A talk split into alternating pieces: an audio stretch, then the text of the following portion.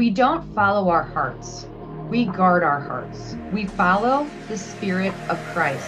Hey, friends, this is the Next Level Glam podcast, and I'm Glam Gal. Thank you for joining me as I discuss all things transformation inside and out with my sisters in Christ. Pull up a chair, it's about to go next level. Love and peace to all my beautiful sisters in Christ out there.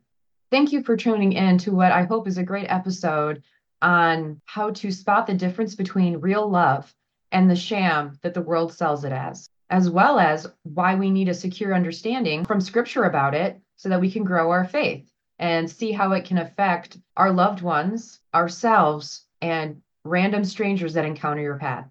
How many times have you heard the phrase, follow your heart? I swear it's in like every Disney movie. I even hear, listen to your heart coming in my head right now. You guys remember that song from like the early 2000s, I think, not to age myself. Don't worry, I'm not going to quit my day job and start singing. All right. But you get my point. It sounds like something good, right? Sounds like solid advice. Is that really what we're supposed to reference when we're trying to find our way? What does God say about the heart?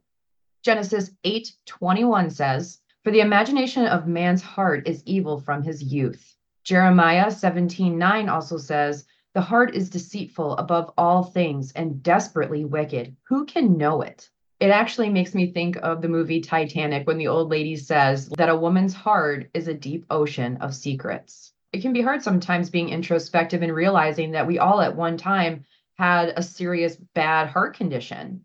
We've treated people poorly, we've laughed at them, we've judged them, all for our own reasons. Proverbs 21 2 says, Every way of a man is right in his own eyes, but the Lord pondereth the hearts. We start with our own viewpoint of the world, our own definitions of love, with some contributing factors such as the environments that we were raised in and experience that we lived through over the years. It gave us our own interesting perspectives on what love was or meant or means or is base point is we all have our own intentions and motivations. So if the heart is wicked, how can we love? We love when we have the seed of Christ within us. That only comes by believing the true gospel Christ's death, burial, and resurrection for salvation alone. Ezekiel 11 9 says, And I will give them one heart, and I will put a new spirit within you, and I will take the stony heart out of their flesh, and I will give them a heart of flesh. The minute that we put our faith and trust in that very simple gospel, God's plan for salvation, our new spirit is reborn. And that spirit is the seed of Christ. That is the new heart. You know, they refer to people with a stony heart as people who are like stiff necked religious people people who haven't submitted themselves to the righteousness of God and go about to establish their own righteousness. That hardened heart of stone and it hasn't it hasn't been circumcised into a heart of flesh. Romans chapter 2 verses 29 says circumcision is that of the heart in the spirit and not in the letter whose praise is not of men but of God. That whole process is symbolic to that process that God does with our heart once we believe. So we know that of ourselves, our heart is like really no place to talk, nothing to trust there. It's a vast realm of emotions, full of our own vain conceits and thoughts where we devise wicked plans. It's not difficult to get caught up in our emotions, in our feelings, in our truth instead of in the truth. We go through things where we realize that we're not loving the way that God wants us to. We're not letting that spirit flow because our heart condition is getting in the way. It's like putting a kink in the hose. So, as an example, I have been with my husband for quite a long time. There have been a lot of hills and valleys in this relationship. And I can look back and see before I was living in the truth and was aware and conscious and able to walk in the spirit because I finally had that reborn spirit to do so. I can see a huge change in the way that we love each other because before I was saved, I put a lot of stock on my feelings, putting a lot of pressure on him making me happy versus realizing number one that happiness is a fleeting emotion but also that my happiness is also my problem. Over the years there can be issues that arise that can build like resentment and like it starts dictating how you treat one another. And when i got saved and i got into it i realized that we're supposed to love each other like christ It's a very selfless kind of love. Whenever we get to a, a bad point in our relationship, we're able to come together because we both have that seed of Christ in us. We both realize that we both fall short. It's like those who have been forgiven much love much and keeping that at the center of our marriage, realizing that we are going to mess up, that we are going to let each other down. But in faith, we realize that we're doing the best we can to grow that seed of Christ so that it overcomes our flesh when we're encountering you know, a situation where we're just not getting along or things are feeling lackluster or someone, you know, is being more selfish in the relationship to be able to extend them grace because we have received that grace. If I wouldn't have come to the truth, I don't know how much longer we could have lasted because if I would have continued not letting him work on things in me or never had started working on certain things, you know, I wouldn't have blamed him for not really wanting to be around me. And, you know, both ways takes two to tango. I'm just, I'm very appreciative that we both came out of confusion together and got on that same firm foundation and decided to start building on it the way that God asks us to build on it. And it's not an overnight thing. It's, you know, situation by situation, opportunity by opportunity, choosing to go the way that God asks us to versus what my heart feels like. And yeah, sometimes I fail, but like I said, from looking back to where we were to where we are, there's undeniable proof that God is working in us and also our marriage. Proverbs 4 20 to 23 says, My son, attend to my words, incline thine ear unto my sayings. Let them not depart from thine eyes, keep them in the midst of thine heart for they are life unto those that find them, and health to all their flesh. Keep thy heart with all diligence, for out of it are the issues of life.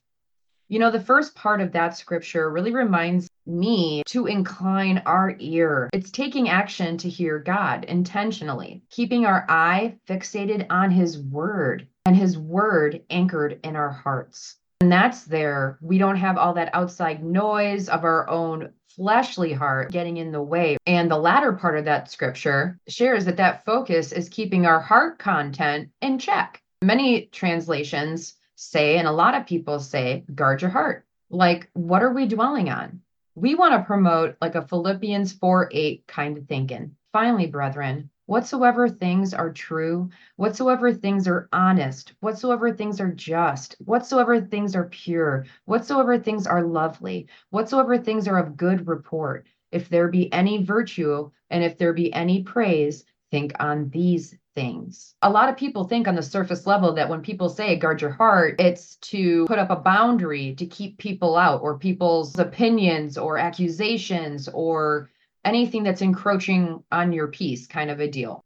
And to some extent, that can be true, guarding our heart from what we take in. But I kind of believe it's mostly the opposite. Sometimes I look at it like putting up a fence around my heart to stop the wickedness that can fester there from spilling out, whether it's in thought, word, or deed.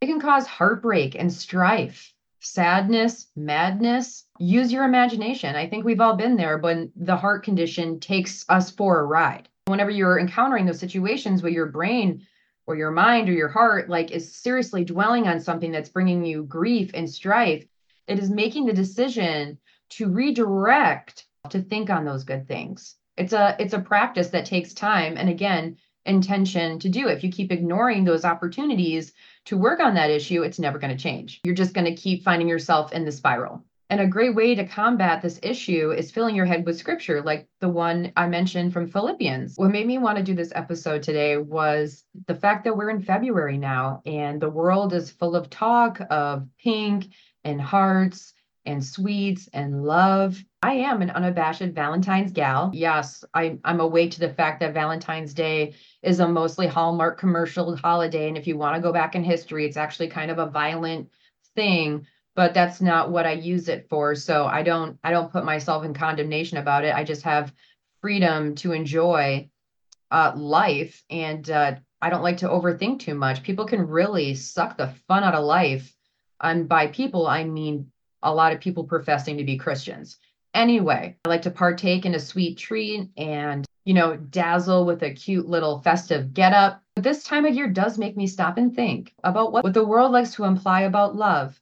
and just how off base it is. It made me just think about the heart and about that love that we assume everyone has stored in there. We already figured out that what God says about the heart is that it really is wicked. Who can know it? And we talked about how we can only love by having the seed of Christ. But once you have the seed of Christ, we still need to learn about like what is love. So let's go back again and see what God's definition of love is. First Corinthians 13, 4 through 7. My version from the King James Version says, Charity suffereth long and is kind. Charity envieth not. Charity vaunteth not itself, is not puffed up doth not behave itself unseemly, seeketh not her own, is not easily provoked, thinketh no evil, rejoiceth not in iniquity, but rejoiceth in truth, beareth all things, believeth all things, hopeth all things, and endureth all things if you have a different translation and the more popular version of that is the verse where it says love is patient love is kind. Either translation is great but go back to the very first word in my translation which is charity. The greek word there that's used is agape unconditional sacrificial love. And it can be hard to have a good understanding about that because our flesh is so limiting. It doesn't come naturally in general, like we were talking about people with that stony heart still, they really have that viewpoint of an eye for an eye and how they use it to handle the injustices that come their way. And if you're someone like me, that you grew up with conditional love masquerading as unconditional love, it can be a battle to rest in the fact that there truly is no cutoff for God's grace. Everybody likes to put God's grace in a box. In the Bible, Paul was explaining to people that for where sin abounds, grace abounds more. I think the Greek word is huperperisseuo, which means super abounding. And that's when we have the seed of Christ, that's when we're able to produce that super unconditional agape love for ourselves, for others, you name it. So many people in marriages today or relationships today don't make it because they don't have that joint understanding that you've been forgiven much and we need to love one another. No one is better than another. And if you start living like that, it breeds resentment. If you're living like, you know, he did this today, he did that, so I'm going to do that. And he said that, so I'm going to say that instead of just being like, I have the power to finally zip the lip. I can be the one to lead the way and love like Christ so that they can see that difference in me and that they they see that they can love like Christ. God can change you from the inside out. It's only when we step outside that heart condition and our feelings and into truth that we have been saved by grace through faith that we can remember who we are, that we do have a supernatural source of grace to give others because it was given to us. We have to release that kink in the hose, our perspective, that love is not about what somebody else does for us or how somebody else makes us feel. God is love. First John 4 7 says, Beloved, let us love one another, for love is of God. And everyone that loveth is born of God and knoweth God. So it begs the question before we had that revelation of the truth, could we ever really know what true love is? I don't think so. I think what I was parading around as before I had the full truth sunk into myself that it was very shallow and surface level and self seeking. Just being honest here. You know, we love him because he first loved us. We had to experience his love first and receive that love first before we're even able to give love to others. There was a noticeable difference when I stopped waiting to feel love or feel like giving love and decided to put my charity on to rise above and be kind, despite how my flesh was feeling about how they deserve to be treated. We don't follow our hearts, we guard our hearts. We're diligent about it. We follow the Spirit of Christ. That's our compass to direct how we treat ourselves, how we love others in this life. Let's learn to recognize the difference between what real love looks like and what our feelings tell us, what the world tells us. Put on your charity, just like you put on the helmet of salvation and remind yourself of who you are in Christ. We're physically seeing it put on ourselves that we have this supernatural power to give it because that charity comes from the Lord. Start showing those qualities that the word talks about in First Corinthians. Love one another. Start training yourself to redirect the thoughts of your heart onto Philippians 4 8 kind of thinking. Romans 5 8 says, God commendeth his love toward us in that while we were yet sinners, Christ died for us, even when we didn't deserve it, even when we were lost in our sins and wanted nothing to do with him. He commanded his love towards us. I can't think of a better reason to have a love filled Valentine's Day, no matter what your situation is. Think that's always a great reminder because we can get really lost on what love looks like in our lives. And it reminds us that God's love is what love is, and it's not what the world tells us. It's not what's on TV or in that show or in that movie. It's not in receiving gifts or giving gifts. It's all about receiving His love and sharing His love and not what pours out of our natural state as love. So today I'd like to ask you Have you allowed yourself to receive that love from God? How do you struggle with showing people love in your life? Thank you for joining me on this episode, sisters. It blessed me so much. If it blessed you, would you please share it with somebody who needs to hear it? I hope to see you next time here on the Next Level Glam podcast. And until then, guys, grow in His grace.